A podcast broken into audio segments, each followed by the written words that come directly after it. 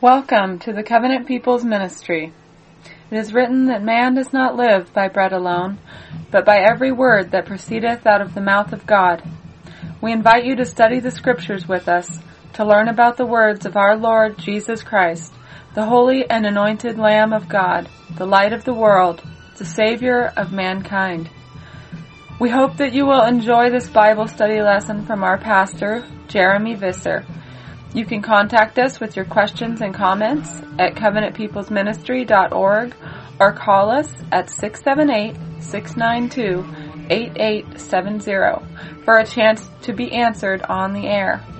You can also write to us at CPM Post Office Box 256, Brooks, Georgia 30205.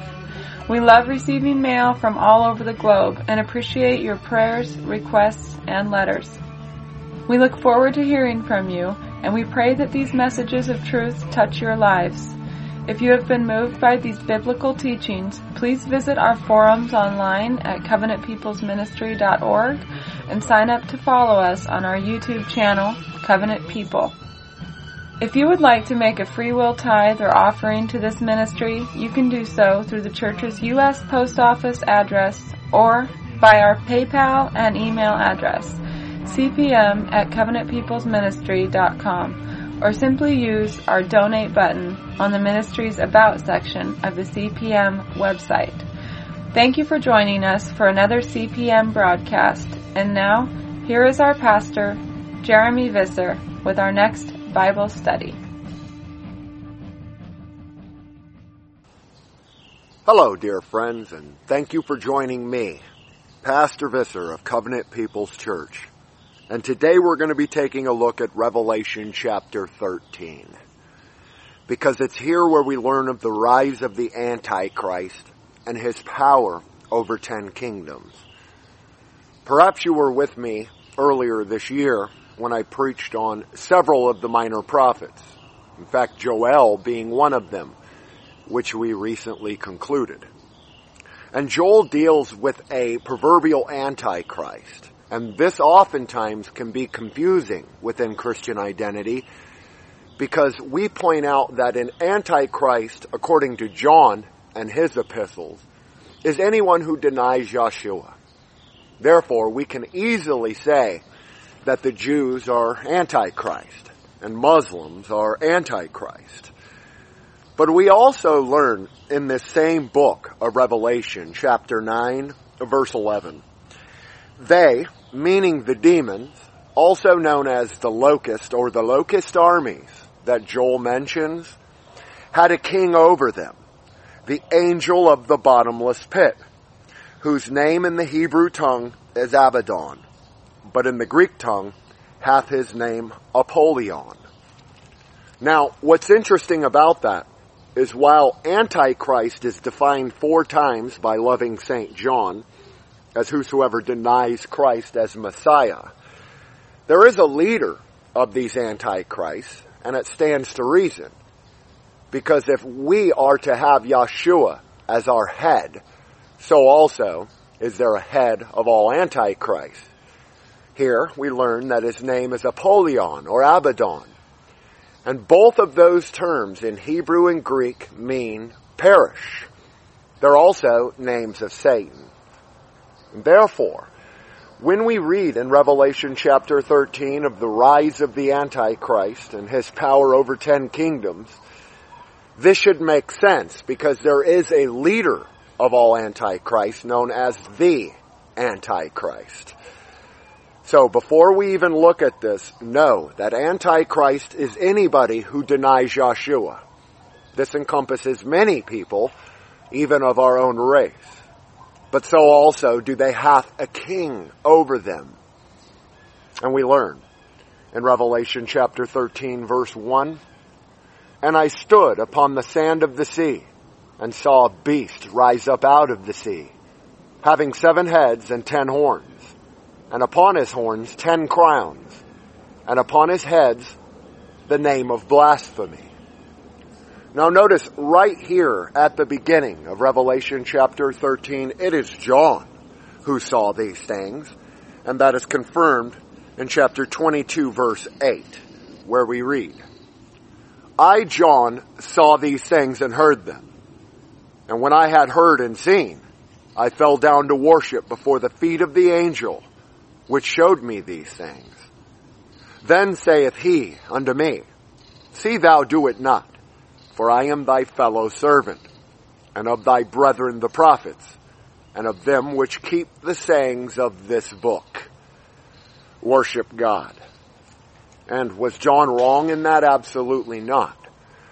John proves his authorship right there in chapter 22, but we also learn a valuable key. And that is that we are to give worship and or reverence to no man, no fellow servant and no fellow messenger. Also transliterated as angel within Greek, because messenger in Greek actually means angelos. That's not to say that angels are not literal, but that is to say that we are forbidden by Yahweh's law to bow and give homage unto angels. Why? Because angels are considered our fellow servants. They work alongside us to give these revelations. Therefore, John was given a revelation, and he was given this revelation at the hands of angels. And it should be pointed out that the pronoun I is found 165 times in Revelation. Altogether, personal pronouns are used over 2,000 times by John. John says I or me or I beheld over and over and over, meaning that this is a personal vision given to St. John the Divine. And while many people struggle with trying to crack the book of Revelation, it actually is not very hard to understand. That is, if you have mastery over the minor prophets, the parables that Yeshua taught, and are familiar with the parallels between Joseph and Yeshua, and how similar they are to one another. Remember, we learn in Obadiah chapter 1 verse 18, the house of Jacob shall be a fire, and the house of Joseph a flame, and the house of Esau for stubble, and they shall kindle in them and devour them, and there shall not be any remaining of the house of Esau, for Yahweh hath spoken it. And while I don't have time this Wednesday evening to go into the parallels, perhaps I'll bring a study on many of the similarities between Joseph that we read about in the book of Genesis and our Redeemer Yeshua. But we learn that our God is a consuming fire. And that consuming fire will destroy and devour all those that deny Yeshua. All those antichrist. And so, John stood upon the sand of the sea Many people believe this to be the Mediterranean Sea because the nations under Antichrist surrounded on three sides. And they did so in Daniel chapter 3 verses 2 and 3. And we're going to look at that very quickly. In Daniel chapter 7, we read, beginning in verse 2. Daniel spake and said, I saw in my vision by night, and behold, the four winds of the heaven strove upon the great sea and four great beasts came up from the sea, diverse from one another. Four separate beasts, according to Daniel, but one sea. One sea that was given to Daniel in a vision by night, and there were four winds of the heaven that strove upon the great sea. This same great sea means that it's symbolic and it represents people and that of course is confirmed many places in the book of Revelation. One such place being what we just read. But another that we should consider is this. Revelation chapter 17 verse 1. And there came one of the seven angels which had the seven vials and talked with me saying, Come hither, I will show unto thee the judgment of the great whore that sitteth upon many waters with whom the kings of the earth have committed fornication, and the inhabitants of the earth have been made drunk with the wine of her fornication. That's one place where we're reminded that the waters which we see are people, but not the only place. For example, in Revelation chapter 17 verse 15, he, that is the angel giving John the divine this vision, he said unto me, the waters which thou sawest, where the whore sitteth, are peoples and multitudes and nations and tongues. So this teaching that waters or seas within scripture being people is not foreign to the word of God. And this goes right back to what I was saying. Books like Revelation and Daniel really are not a great mystery. That is, if you have a good foundation within the Word of God. If you understand, for example, that a sea is comprised of people, that it's an allegorical or a metaphorical term. And while Yeshua walked, he spoke many parables. But the revelation of St. John is one big parable, meant to be unlocked and unlocked with the word itself. So he stood upon the sand of the sea and saw a great beast rise up out of the sea. So, what can we say from that? We can say that the people or the nations, the non-Christians or the Antichrist give power unto the beast. And of course that beast then in turn gives power to the whore. And the whore rides upon what? Many waters, many nations, many tribes, and many kindreds. The scripture, my friend, is completely against any one world order. And if there is to be a one world or a new world order, it is to be under the leadership of Yahweh God. But nevertheless, here in Revelation chapter 13 we read in verse 2, The beast which I saw was like unto a leopard, and his feet were as the feet of a bear, and his mouth as the mouth of a lion. And the dragon gave him his power, and his seat, and great authority. The dragon gives him his power. So there is 20 powers given to the Antichrist very quickly, some of those are to blaspheme God, to overcome the saints, to destroy the Judeans, but not to make a full end, to conquer many nations, to destroy mystical Babylon, or even to kill the two witnesses. But notice that the dragon, we learn that the dragon is who? Satan, Sataniel. That old dragon was cast down, right? The serpent the devil who deceives the entire world. The dragon gives who? The beast his power. If the dragon gives the beast his power, then the beast is not the dragon. Very important to understand. Verse 3. And I saw one of his heads as though it were wounded to death, and his deadly wound was healed, and all the world wondered after the beast. All the world wondered after the beast. What does beast represent in scripture? Well, it has a dirge barrage of meaning. It can be transliterated from the word behemoth, which is a quadruped or a four-footed animal. And so also are there other instances of beast being transliterated for the nations or the Goyim. And that's a study for another day. But all the world wonders after the beast. You could even interject here that all the world worships the beast, and we're going to cover that in a moment. In fact, in the very next verse. But notice that if all the world wonders after, and ultimately all the world ends up worshiping the beast, then that is in place of Yeshua. And all of this is the divine providence and will of God. Because this is the culmination of the end of the second earth age. Within the book of Revelation, we learn many things about the battle of Armageddon. We learn about the battle of Gog and Magog. We learn about the armies of Yahweh God making war with the armies of the whore. And we learn that the saints of Yahweh God, according to this same book, are they that hate the beast and hate the whore. So we learn in Revelation chapter 13 verse 3 I saw one of his heads as though it were wounded unto death, and his deadly wound was healed, and all the world wondered after the beast.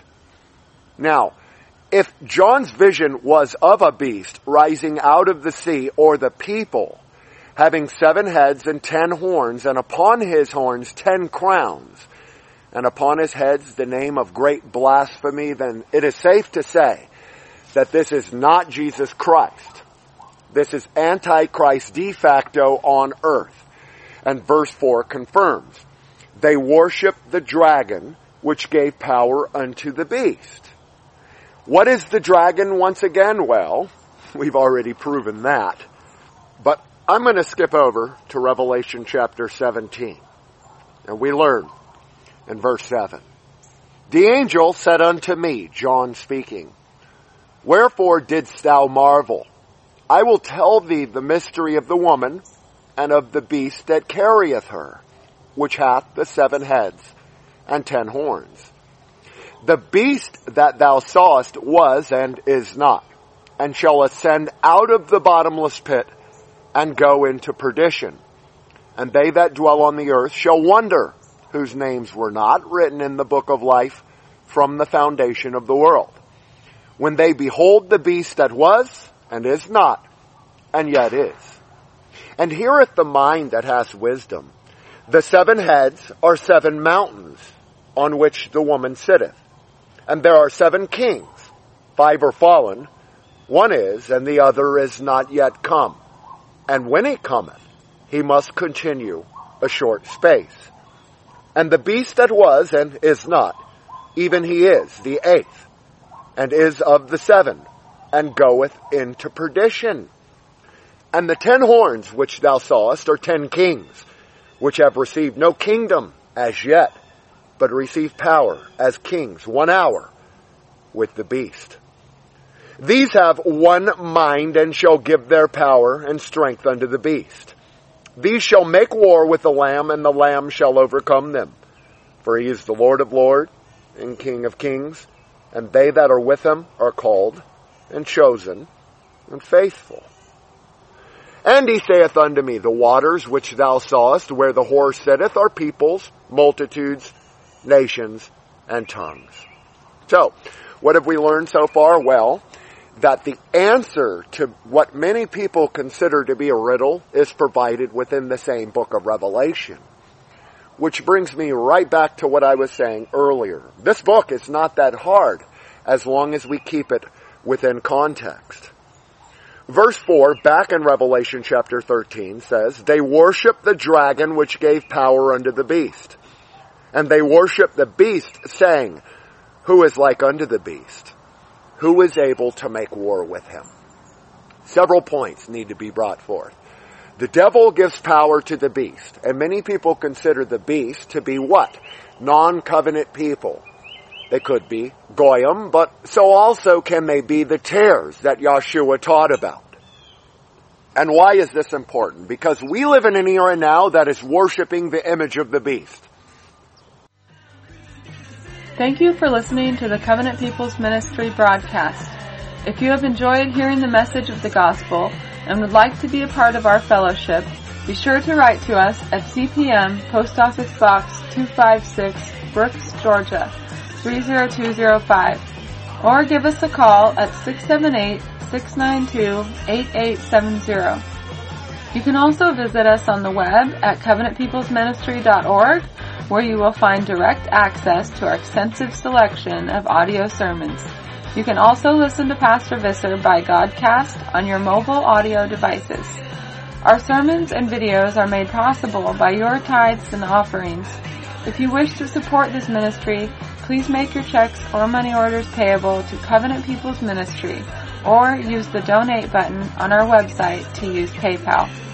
Remember that Jesus Christ is our all and is in all that have been renewed in His Holy Spirit. So we hope that you will allow Him to lead your life and help to build His church so that when He returns, He will find faith upon this earth. We urge you to be a living example of Christian faith and apply His words to your lives. It has been a pleasure to have you with us, and now we will return to Pastor Visser's Bible study message. And why is this important? Because we live in an era now that is worshiping the image of the beast. You turn on the television And what do you see but a black face staring back at you?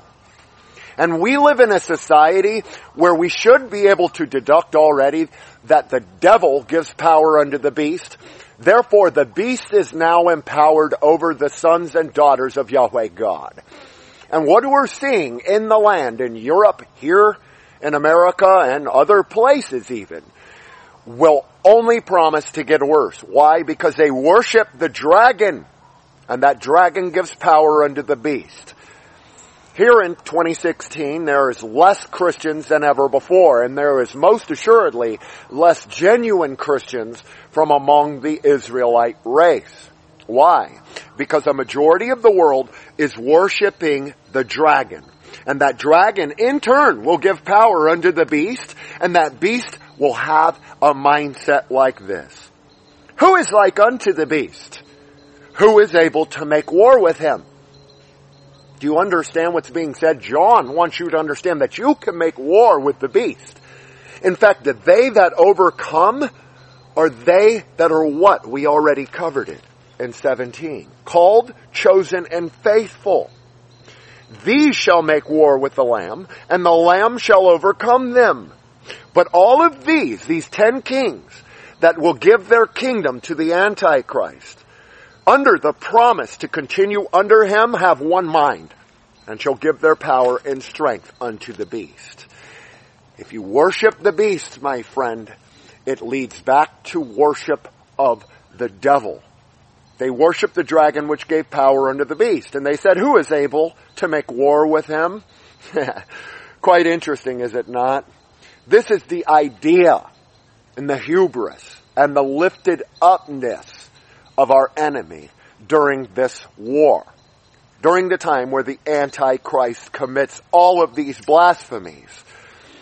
For example, verse 5, continuing in Revelation 13, there was given unto him a mouth speaking great things and blasphemies, and power was given unto him to continue 42 months. And he opened his mouth in blasphemy against God to blaspheme his name and his tabernacle and them that dwell in heaven. Them that dwell in heaven. Now heaven right now is wherever Yahweh God dwells. Meaning that it is inhabited already by those that are what? Called, chosen, and faithful. Those saints that return with Yeshua to make war with what? The whore, the beast, and in short, he who goes into perdition the son of perdition that Paul spoke about in his second letter to the Thessalonians. But he opens his mouth in blasphemy against God. And do we not live in a society now where the devil is able to blaspheme God? Indeed we are. All one really needs to do is turn on the television and see that these liberals who have no right to even speak, much less any right to rule over a Christian republic, are speaking great blasphemies. And many of them even do so professing to be some type of Christian. For example, you may be reminded of the vice presidential election, where they're talking about a woman's constitutional right to commit infanticide, murder. Out of one side of their mouth, they claim to be a Christian. And out of the other side of their mouth, well, what do they speak? Great blasphemies, things that Yahweh God holds in abomination.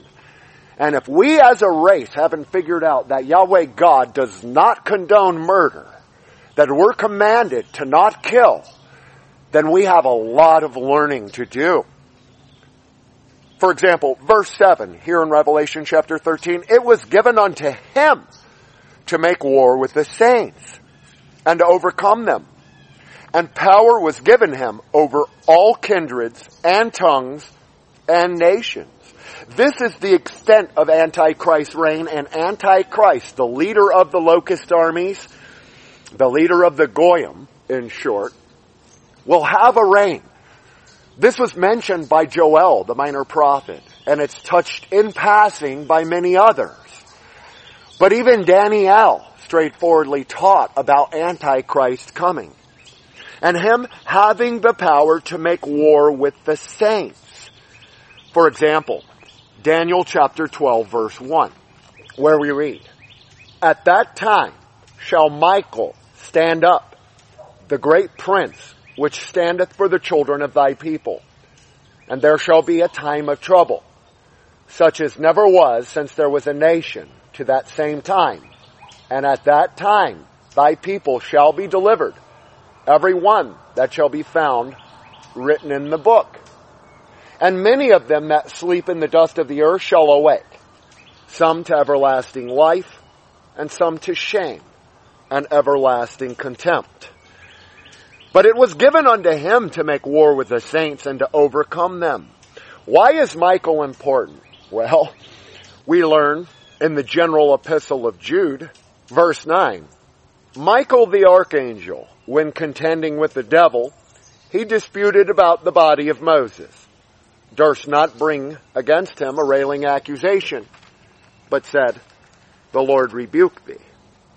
Notice these books are separated by a millennium, over a thousand years, and we learn of Michael in the Old Testament, and we learn of Michael in the New Testament. We also learn of Gabriel in the Old Testament, and we learn of Gabriel in the New. In fact, it is Gabriel who gives his angelic salutation to Miriam, saying that she will conceive in the womb and bring forth a son.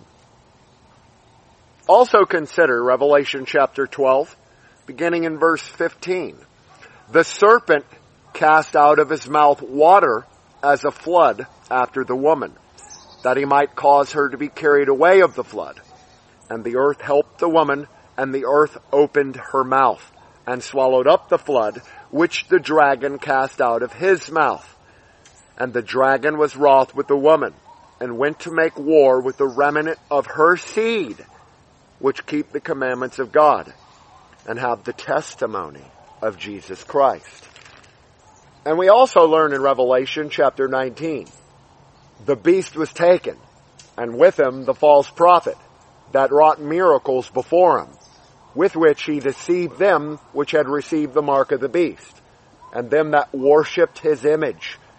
These both were cast alive into a lake of fire burning with brimstone.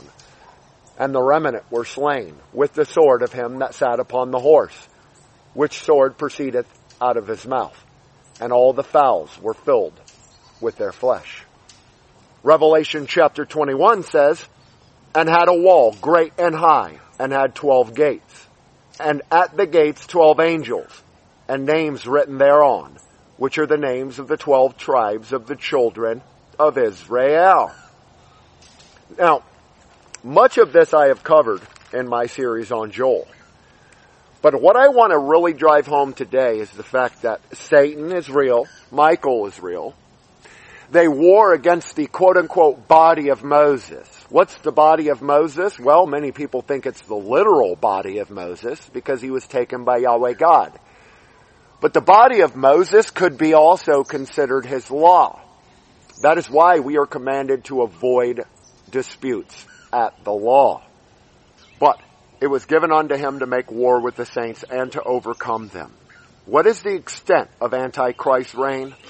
We find that answer here in Revelation chapter 13, but verse 8 and all that dwell upon the earth shall worship him, whose names are not written in the book of life of the Lamb slain from the foundation of the world. If any man hath an ear, let him hear.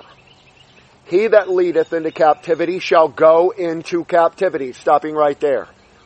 If you lead another into captivity, and that also is spiritual bondage, you will in return reap what you sow. Therefore, we already have confirmed that the beast and the false prophet go into what? A lake of fire. But so also do we learn in Revelation that the waters which John saw are what? People.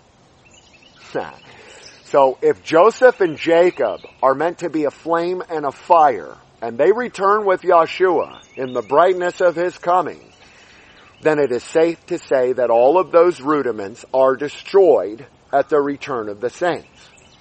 But verse 10 says, He that leadeth into captivity shall go into captivity.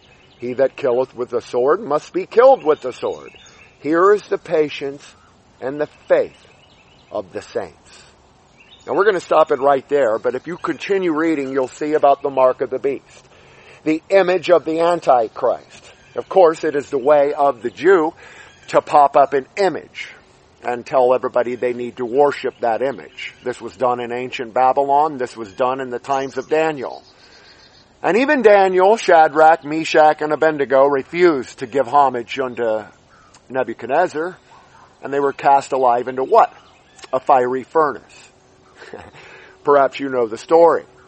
And after a while, they come and they look in that fiery furnace, and Shadrach, Meshach, Abednego were unsinged, unharmed because there was one likened unto the Son of Man sitting right there with them. The point of all of this is Jacob and Joseph are flame and fire, meaning we will not be destroyed with that fire, my friend, because we are that consuming fire because God is our head. And Hebrews said our God is a consuming fire.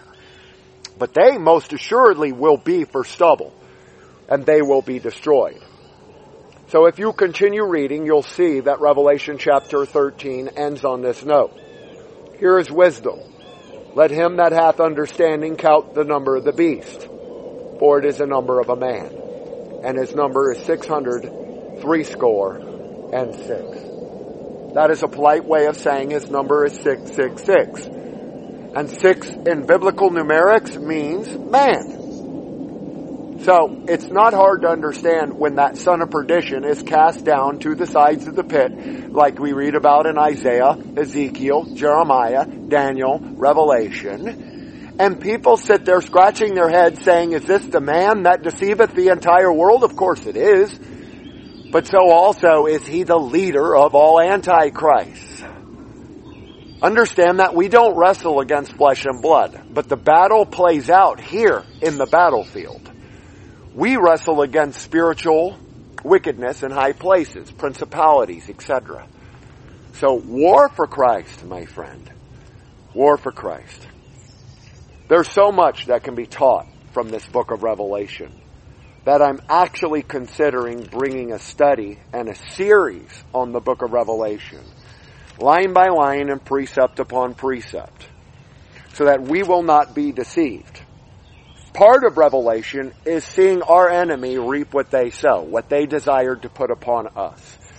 This is why in Revelation chapter 3 we learn in verse 9, Christ speaking, I will make them of the synagogue of Satan, which say they are Judeans and are not, but do lie.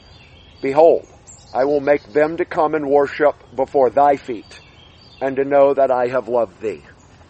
So what is the point of today's study? What we've covered is the fact that a majority of the world will wonder after and worship the beast, right?